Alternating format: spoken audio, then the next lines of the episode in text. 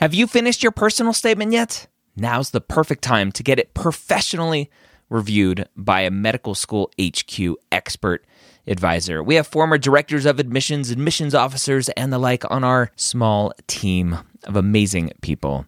They have the inside knowledge from reading thousands and thousands and thousands, tens, if not 100,000 personal statements, going through the process and setting up the process for their whole committee. They know exactly what medical schools look for and the common red flags that can get your entire application thrown out.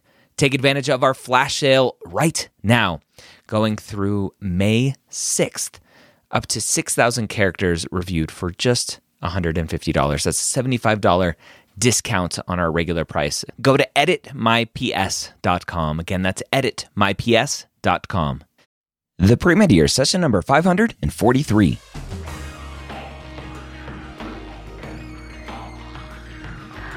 Hello, and welcome to the Pre-Med Years, where we believe that collaboration, not competition, is key to your success. I'm your host, Dr. Ryan Gray, and in this podcast, we share with you stories, encouragement, and information that you need to know to help guide you on your path to becoming a physician. Welcome to the Pre-Med Years. Thank you so much for joining me today. I apologize for my voice. I am the middle of a conference, and so I am losing it. But I have a great episode for you today with a physician who is trying to change things from the inside. Before we jump into that, though, I want to talk about the MCAT Minutes brought to you by Blueprint MCAT. As you all know, one of the best things that you can do for taking the MCAT is to take the MCAT. And signing up for a free Blueprint MCAT account over at blueprintmcat.com gives you access to a half length diagnostic and a free full length exam, as well as their amazing study planner tool and much, much more. Go check it out at blueprintmcat.com. We're going to jump into our conversation with Dr. Raj Sundar, a physician who is trying to change what he sees as issues in the healthcare field. Raj, welcome to the pre med years. Thanks for joining me. Thanks for having me, Ryan. I'm excited to chat with you about kind of your career progression, working in big hospital organizations, and kind of all of the, the fun stuff that you're working on and things that you're learning, and hopefully trying to improve this healthcare world, both for physicians and patients. Before we jump in, though, when, when did you first realize you wanted to be a physician? Oh, oh, Ryan, where do I start? I'll say what I what I say is that it was just like an arranged marriage with medicine for me. And I don't know if there are people out there like this, and maybe if you're listening to this, you're like this, but there's, I have a whole family of doctors my dad, my mom, my cousins, my uncle, my aunt. A lot of them are in India, so be, doctoring there is different. But when I was growing up, the story that I share is that they would always ask me what kind of doctor I wanted to be when I grew up. so I always thought, oh yeah, everybody's a doctor, and we just choose the specialty. Like how simple, and choose what body part you like uh, and that so the idea of being a doctor was, as I said, just a family trait, and I mm-hmm. chose to become one. And part of my career has been defining what does it mean to be a doctor for me, and finding that purpose and meaning, and feeling like I'm contributing or making an impact in the way that I want. Mm-hmm when when you went through this process having that kind of mm. arranged marriage as you mentioned uh, a lot I, I, see a lot of students who struggle with some of that external pressure. Did you feel any external pressure do you think it was just so ingrained that you kind of just embodied it and went with it? Probably both. I feel like we all feel that external pressure. We kind of self-select when we're in medicine or the type of people who end up in being in medicine and doing clinical care. On top of that i know we'll touch upon identity today being an Asian American specifically and an Indian American specifically, there's this external pressure to be excellent, to succeed. So part of that process, as you're alluding to, is like, is this actually something I want to do, or just the world has told me this is something I should do? And is how do I bridge that gap and feel okay with myself and mm-hmm. reconcile the this idea of like me and external world yeah. expectations of me in in the US we have a, a very kind of specific, I think, unique process for pre meds getting into medical school where there's some expectation of getting clinical experience and shadowing. in, in my mind, that is to prove to the student that this is something that you want to do, and it's not some external pressure or something that you just have this kind of theoretical idea because you watched Grey's Anatomy that this is what you want to do. Did you go through those normal pre med experiences of getting clinical experience and shadowing non-family members and, and all that fun stuff. Not, I know, just, not just my dad at home in the evenings charting, just shadowing him charting. I yep. decided I love medicine. I got to go in. uh, I I did a little bit, hmm. but I feel like it's easy to still divorce yourself from this idea of what you want because we're on a treadmill ever since going college. If you know you want to go to, become a doctor, you know what you need to do next, which is go to a college, get good grades, and then during college, you got to do all these things check, check, check, research experience, shadow, check, check, done. And then you get into medical school, and then, okay, like, what do I need to get into residency? Which residency do I want to get into? So you can be outside of your body and your mind because you have this checklist. And then this feeling, I think a lot of my colleagues had had this feeling too. After you finish residency, we're like, what's next? And nobody's telling you what's next. You're like, wait, this is the rest of my life? like, that's it? Is this it? This yeah. is the end? yeah. You finally uh, reached a steady state. Steady state. Yeah. And there's a disillusionment because mm-hmm. then you realize, oh, nobody's telling me what the next step is. So I got to figure it out on my own. Mm-hmm. And some people feel fine in that space. And other people, I think, have really tried to figure out then what do I do with my clinical career? At least, as I said, some of my friends have, uh, just like I, I, I had to. Yeah, looking looking at your journey as you've gone through this now, and you look back at our process, and again, you had mentioned a lot of family members in in medicine in India, and knowing that that process is very different. Do you think our process here is broken? Uh, and if if so, even if it's not broken, what what would you do to to change the the most drastic thing about what we do here? There's so many ways to approach this question. I would say coming from India and seeing what my parents' journey was, it seems better in some ways in the US because it's a little more holistic. Mm-hmm. But in India, everything was a test score. We yep. talk about how we overemphasize test scores here, but in India, all you had to do was get in the top 5% of the scores and you'll be a doctor. Yeah. So it's clearly just exam taking and memorizing. Mm-hmm. So when I came to the US, I'm like, oh, they care about personal stuff. What does that mean? and like I'm supposed to do other things. What do you mean follow your passions? I don't know. I don't know yeah, what that means. Yeah, yeah. What's a hobby? Like, why do you need one of those? you know? There's no uh, there's no word that translates in, in exactly into right. whatever. yeah. So I, I I think and because I'm comparing to that system, it seems better. But I think we could always improve our current system mm-hmm. and the idea of like what does it take to be a good doctor, mm-hmm. which means like are you helping heal communities and helping the health of the communities? And people who have the capacity and skill to do that aren't just good test takers. And sometimes I think it feels like our whole process is oriented towards memorizing and taking good tests and then looking good to your supervisors to get into medicine when you go into the community, you hear so many other problems of why people are ill. And we know America is a sick nation. Everybody's seen that graph. If you haven't, you can Google this of how much money we spend in the US and what our mortality rates are. Yep. And it's worse than most countries, and we spend a lot of money. And the reasons for that are complex, but we know the solutions need to be different than what we're doing right now. Yeah again, going through this process, it, seems like you are someone who is trying to make change. Being part of a, a, big healthcare organization like you are, being a part of a cog with uh, 800 plus thousand physicians and, and all of the policies and legislation and, and stuff that's in place that kind of defines who you are and what you can do as a physician does does that dismotivate you in some way if that's the right word to use? Like what what can i accomplish? I'm just one person in this organization one person in this country.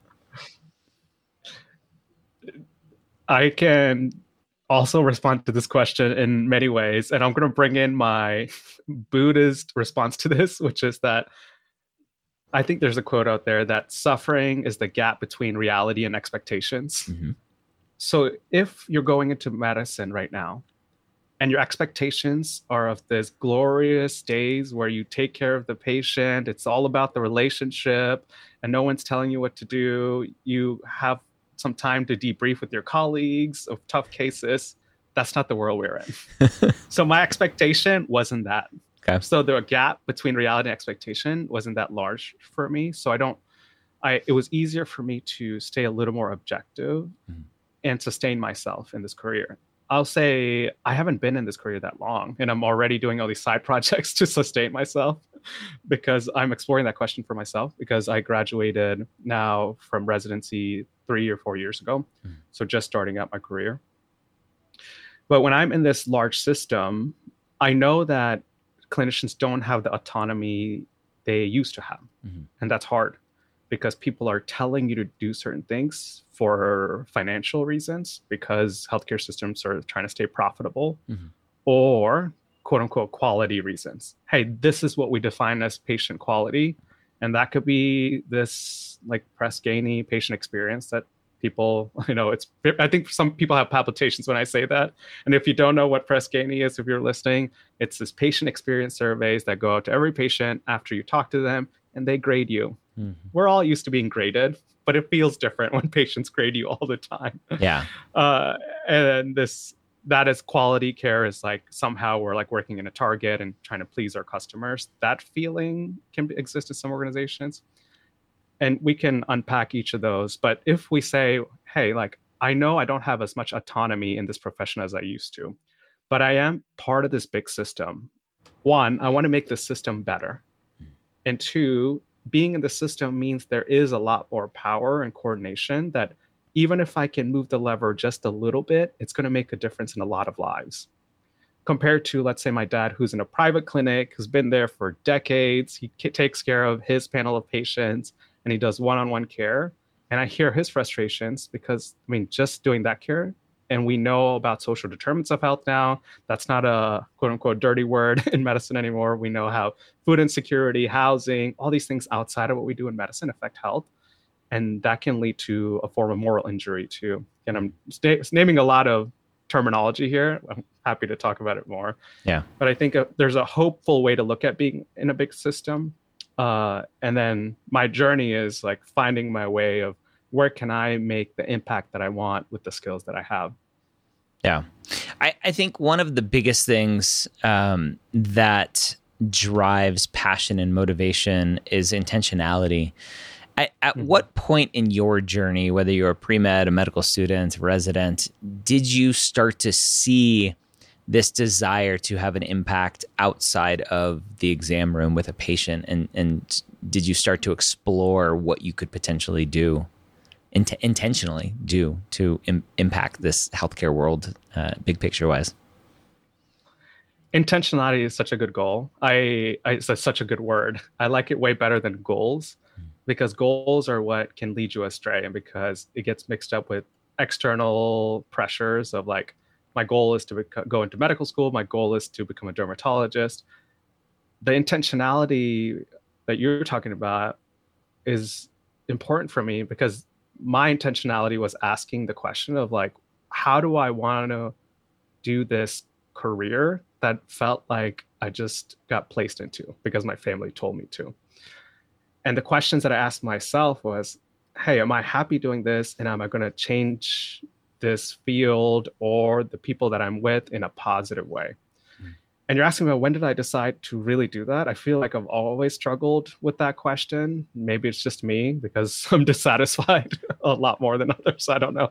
But even through college, uh, I did business administration. That was my degree, rather than even though I knew I wanted to be a doctor, which I do think is a plus in the in the U.S. compared to India, where you can have such different experiences. Mhm. And maybe one message in this, because I know listeners are going to be pretty mad, is we need every one of you and all your skills Yep. because this health system is so complex and so broken but in college i did uh, business and i was like is this what i want to be and people were people are talking about investment banking and i was like no like i'm not i'm not that person if i want to make the impact i want to make that's the question i'm trying to answer so i'm not going to go to new york and trade stocks uh, so I found myself to medicine and I went to primary care because primary care felt like that space where I could also connect with the community.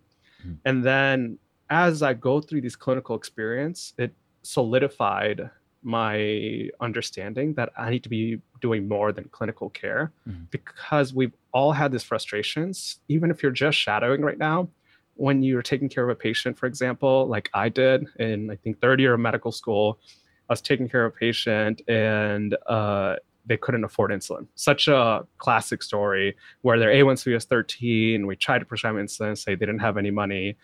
And then we're like, okay, well, I guess we'll see you for follow up and then see what we could do. Obviously, placed a referral, but they were going through so many, so many life crisis crises. I don't know what that word is. Mm-hmm that was affecting their well-being and we were powerless to truly address the structural and root causes of that.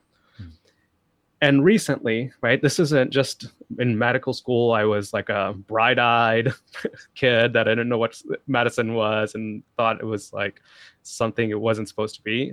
Even now i'm jaded when i'm doing clinical care. And jaded doesn't all automatically mean i don't want to do clinical care. But I was taking care of a patient and she was in one of the rural areas in our state because she had a seizure. They told her she couldn't drive, but she was so isolated she couldn't go anywhere and she couldn't get her medicine. She couldn't get her food. She's like, I really have to wait for my friend, but I don't want to bother him because what if I'm so annoying he stops answering my calls? And I was talking to her on a phone call with this. I'm like, I was stuck. Like, what do I actually do? Should I like drive to her house and take her to the pharmacy? You know, these thoughts come into your mind because she kept making phone visits. Was like, I don't know how to get my medicine. You tell me not to have a seizure, but they told me not to drive. don't have a seizure. and I'm like, yeah, yeah, don't have a seizure. That's how medicine works. Don't have a seizure while you're driving, just for those 10 minutes. But there's this this this moment of dissonance that everybody has in medicine. Of like, hey, like I can't seem to really help this person mm. in the way that I want and that's why I went into this career. So what do I do in this place of dissonance? And for me, it's like, okay, I'm going to think about systems. I'm going to, you know, think about how decisions are made. Hopefully I can get into a position of power to make some change, influence at least my local circle or some something bigger in our systems. And I'm going to seek to connect with my community better. And I had those thoughts as I was trying to answer that same question of like, how do I make any kind of impact in this complex system. And that led me to different projects uh, within my organization and outside of it. Yeah. So, a student listening to this, again, knowing this audience being mostly pre med students, a student listening mm-hmm. to this, hearing a lot of the that struggles that you're mentioning of being a physician and the time demands and all of these external constraints on your ability to to work as a physician many would question and, and do question whether or not it's worth it to become a physician. I'm not going to an- ask you that question, right? Because it's such a personal question. It's it's worth it to mm-hmm. each individual person. I think that's that's a big part of this process is to figure out for you, for each specific person, is it worth it to me? But for those who who think it is worth it, and hear these struggles, what can they start to do now as a college student or maybe a non traditional student who now wants to be a physician? What can they start doing now to prepare themselves for the realities of what being a physician is in today's day and age? I want to respond in in maybe an abstract way, but in a way that makes sense to me. Which, if you've heard of Mary Oliver, she's a poet, and I was just reading this poem. I forget what it was called, but it, she said, "All you can do in life is be present, be astonished, and tell others." That simplicity is helpful for me because I show up in these spaces when things are hard. And your question about like, how do you prepare yourself?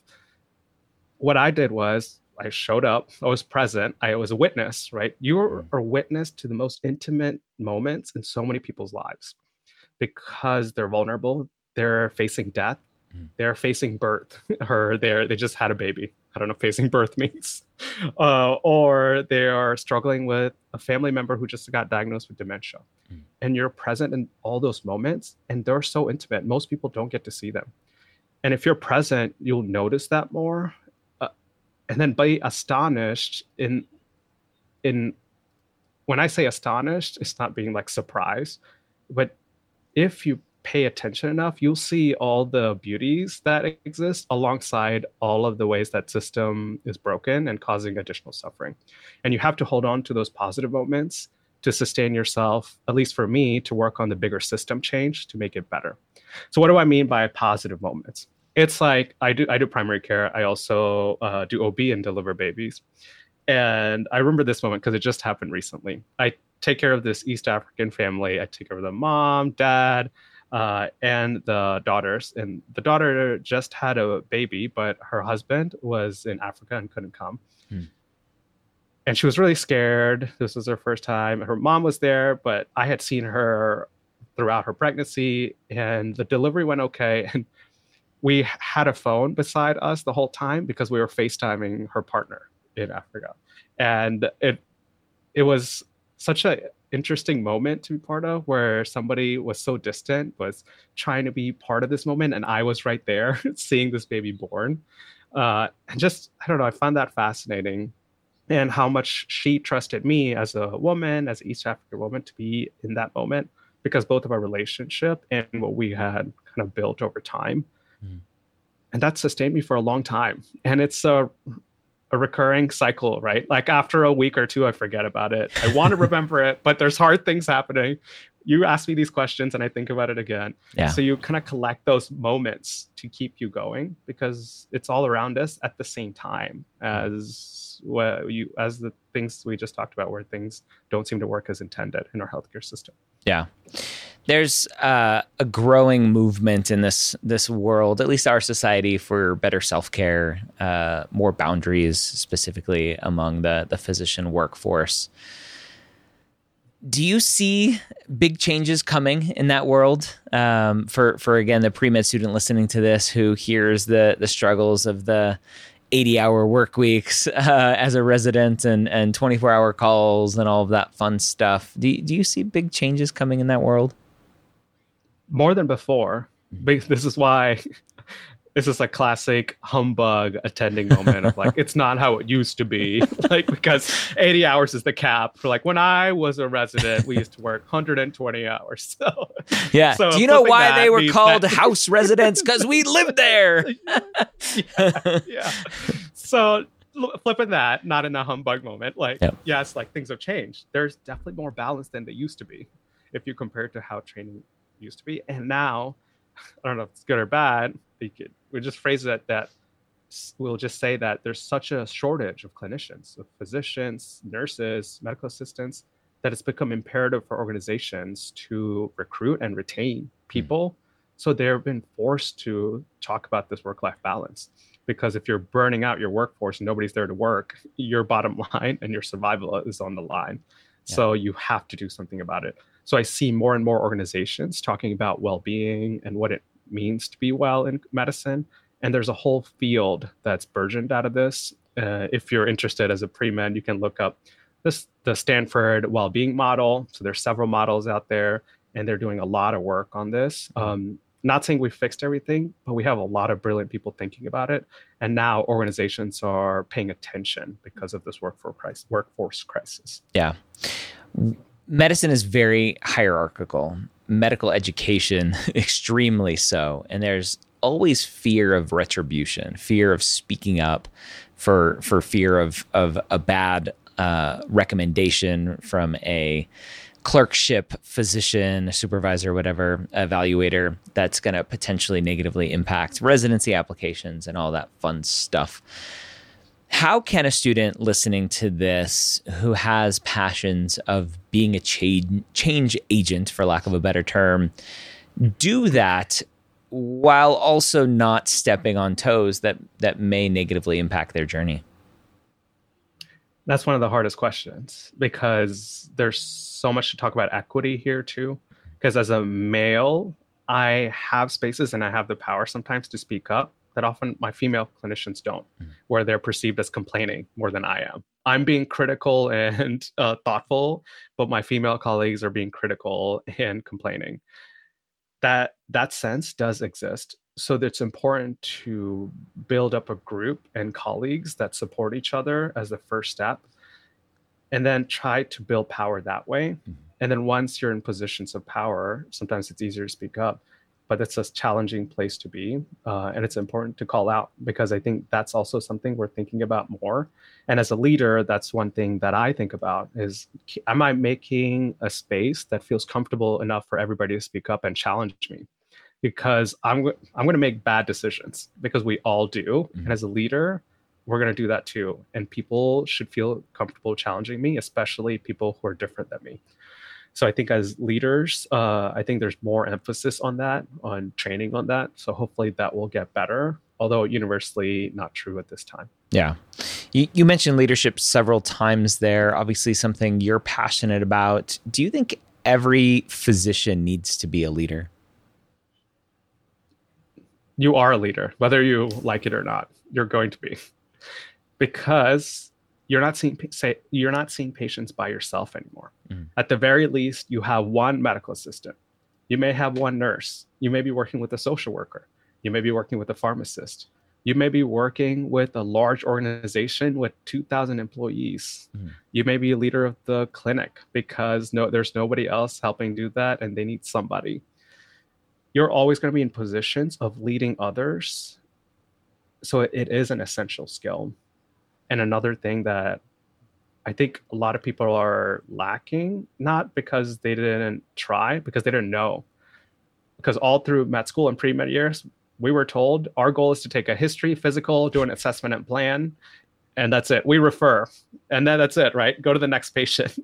when actual care involves coordinating, mm-hmm. involves leading others, because you know I've had a lot of medical assistants, and for people who don't know what medical assistants are in a primary care clinic, I see patients. I have a, a, medical assistant who helps room the patient, which means they take their vitals, check their meds, uh, and then do the initial part of the visit. So when I go in, they're ready for the history taking. So I've had a lot of MAs who don't do things that I want them to do. Either they make mistakes, they don't really do the med- medicine reconciliation correctly, which leads to errors. So I have to have that tough conversation with them of like, I need you to do this. This is why. And then some people are receptive, some people aren't. And this is all a skill. And moments like that happen all the time with different team members. As more and more, the only way we provide care is through teams. Do you have any resources for someone listening to this about leadership, whether it's podcasts or books that you cite all the time or just think about all the time? Yeah, I, I'm gonna cite Brene Brown. I don't know people. I love Brene Brown. I know. I'm like, should I say it? Is yeah, you should say it. yeah, yeah, yeah. I do. I there's so many leadership, yeah. uh, leadership philosophies, models out there. Mm. But if you read Brene Brown, it'll start thinking. You'll start thinking about those questions in an authentic way and then start on that journey, even if you haven't figured everything out. And she's lit- written so many things about leadership mm. and other well known leaders and organizational psychologists. You may never have heard of these names. There's Adam Grant, who's an organizational psychologist. He has a podcast, he writes so many books yep. about leadership. Yeah. Uh, and Simon Sinek, who wrote Start with, Start with Why. Yeah, there's all these leaders, leaders but last. they all trust Brene. Yep. Yeah, exactly. But they trust Brene. and so start with Brene and you'll start having questions. Uh, but that that in itself and really working through some of her um, work and some of the tools she has will give you at least a foundation to start leading authentically, which we need more of in healthcare. Yeah. We uh, live in a polarizing world right now, polarizing country right now. Um, our patient population is growing more diverse by the minute. Uh, our physician workforce is not, um, and potentially won't for a little while until med schools figure out how to accept students from diverse backgrounds without the the checkbox of, of race based on the the um, the Supreme Court decision about affirmative action, which I, have had lots of conversations with deans and directors of admissions, and I'm very positive uh, in terms of the schools that really value diversity will have no problem maintaining diversity. uh, based on their ability to still use race in admissions without the checkbox of what the a student's race is. So, when when you think about diversity and cultural competence as a physician, what should students be doing now if they're uh, a white dude like me who, didn't have a ton of diversity. I, I, grew up in Southern California with lots of Mexican neighbors and Vietnamese neighbors. So I grew up around a lot of diversity, but not a lot of people do. What what can someone do to increase their cultural competence on this journey, knowing hopefully that it'll make a positive impact on their patients in the future?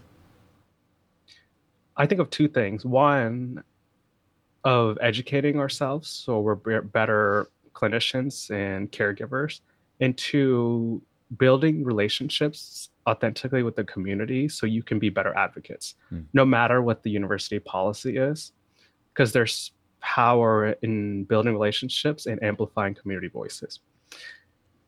Those two things I'm going to talk a little bit more about because it's part of my journey.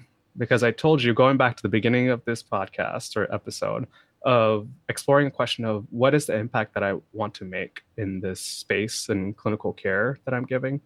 And for me, the hardest time, one or some of the most difficult moments were caring for people that were different than me. That seems obvious because we all run into that where our cultures, values, beliefs really are so different. We're not connecting. And it was most apparent and almost felt like an abyss between me and the patient when they were immigrants or refugees whether it was a Cambodian woman who had went suffered through the Khmer Rouge. If you don't know what the Khmer Rouge is, was this decimation of millions of people in Cambodia due to this communist regime. She had escaped there, and now she declines any surgery, no matter how urgent or how safe. And she comes to me saying she's in pain and de- deny de- denies wanting to have a hernia surgery. And what am I supposed to do now? or a Somali woman who had gone through the pregnancy with no complications, has a delivery, ended up getting a C section. Baby's healthy, she's healthy, everybody's doing okay. But she says, nobody respected me uh, or honored my beliefs because Allah had said I would have a vaginal delivery. And we're handed these moments, and they're really hard to sit with. We all have moments that we think about before we fall asleep. And these were some of the moments that were that was the hardest for me early in my career. And i was looking at this idea of cultural competence that you brought up brought up. And I, as a pre-med if you're listening you've probably done some modules. You've heard of that term. But being a clinician i just felt like whatever i learned was not helpful in these moments. Like i could look up a module or look up a country profile but i felt like i didn't know what to do next. And that's when i started my journey of wanting to better connect with the community itself. Like who is part of the somali community around me? Who's part of the cambodian community? Mm-hmm. and what do they really want and what does it care, mean to care for them? And i start to build relationships and then i started to understand going back to those two points that i made what what does it mean to really care for this community? What specific things should i be doing in clinical care because they were telling me i didn't have to guess or figure it out they said do this raj mm-hmm. and two when i had the moments of power or when I was in places where I was consulting or making decisions, I could advocate for that community yeah. because you're going to be a doctor and you're going to feel powerless. That's going to be true because health systems are bigger than you and there's so many economical and financial forces that are going to affect your autonomy. Mm. But you're going to have more power than most people in this world because people will listen to you because you're a doctor. And you will have power in some spaces to decide where to invest money in or what care should look like. And I felt like in those spaces that I could be specific about what this community needs. We're going back to the Cambodian community. Hey, in in our neighborhood, they said what they want is to heal from this group trauma they've experienced, but they don't have a community center. Mm-hmm. And that's what's actually helpful for them. What does it mean to work towards that? And what all do we need to do? So, listening to you talk there, a- answering that question brings me all the way back, kind of f- full circle moment to the word that I talked about earlier was intentionality. I think there are plenty mm-hmm. of physicians who will hear the story of the Somali patient and hear about her disappointment not being heard through through her medical journey and not be intentional about what those next steps are to learn from that moment and reach out and, and understand more about what that looks like and and potentially try to uh, maybe not the right word for this specific example, but but in the military we always call it a post-mortem, right? What what are we doing after yep. the event yep. to discuss what went right, what went wrong? Kind of like M and M's in in medicine. And mm-hmm. and y- you took that moment to be intentional about how to approach similar situations in the future not everyone has the bandwidth, the time, the, the energy, uh, the availability to do that. So, how can someone be intentional about wanting to improve their cultural competence, their their, their health equity or healthcare equity for that community, while knowing that they don't have the bandwidth to go out to a community event and hear 100 people talk about what what they need? Everyone has a role and everyone has different skills and abilities. So you may be the person that don't, doesn't have the time or the capacity to go to the community event, but you could talk to your colleagues and say, Are you experiencing the same thing? Is there something we could be doing differently? Or even more specific, maybe you don't even have time to talk to your colleagues. You could just not judge the Somali woman. That's like such mm. a basic step. Yeah. But that goes a long way towards equity because I'll tell you from this experience, what was most hurtful for her was she said people were judging her, say, What's wrong with you? Baby's okay. Mm-hmm. Or when she really wanted a vaginal delivery, they accused her of not loving her baby. These are all happening because of the conflict between what we had wanted and what she wanted. And we had approached it in such a harsh and disrespectful way and you could not do that. So even mm-hmm. if you don't do something active, you could see what you're already doing that's making it worse yeah. and be reflective of that. Uh, Ted Lasso, one of my favorite TV shows of all time. Uh, there was a uh, Ted, Ted, the main character, quoted what he said was Walt Whitman, basically a, an amazing kind of monologue that that Ted had in the show basically the the moral of the story is be curious and not judgmental. And that's what comes to mind when you say that. Yeah it's good. I love ted lasso too. Such such a good show. Maybe, maybe i scratched the brene brown suggestion. Go watch ted lasso. Go watch ted lasso. Great leadership book. Um, as as we wrap up here for the student listening to this and and really has a lot of aspirations to make a change uh, in the future doing what they're doing. And hopefully as a physician as a healthcare leader what what words of wisdom do you have to to wrap up? I would say listen listen to others pay attention and then tell other people what you just listened to and what you noticed. And for me it looked like having relationships hearing conversations and amplifying those voices uh, through my podcast, The Healthcare for Humans, because I wanted these community leaders and these community members to be heard as widely as possible to make the impact that I want.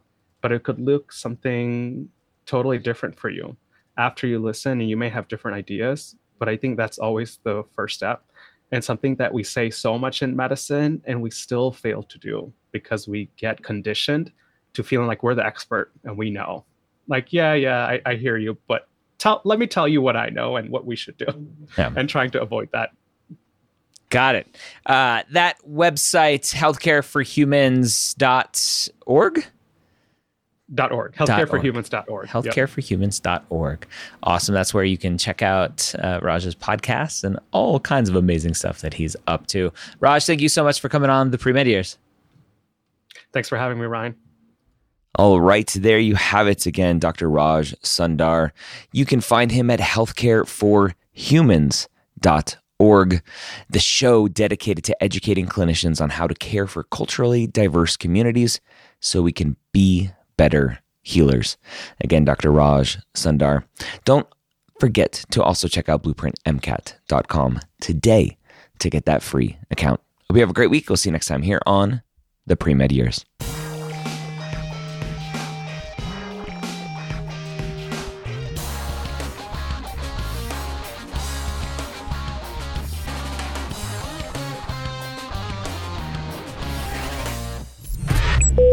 This is MedEd Media.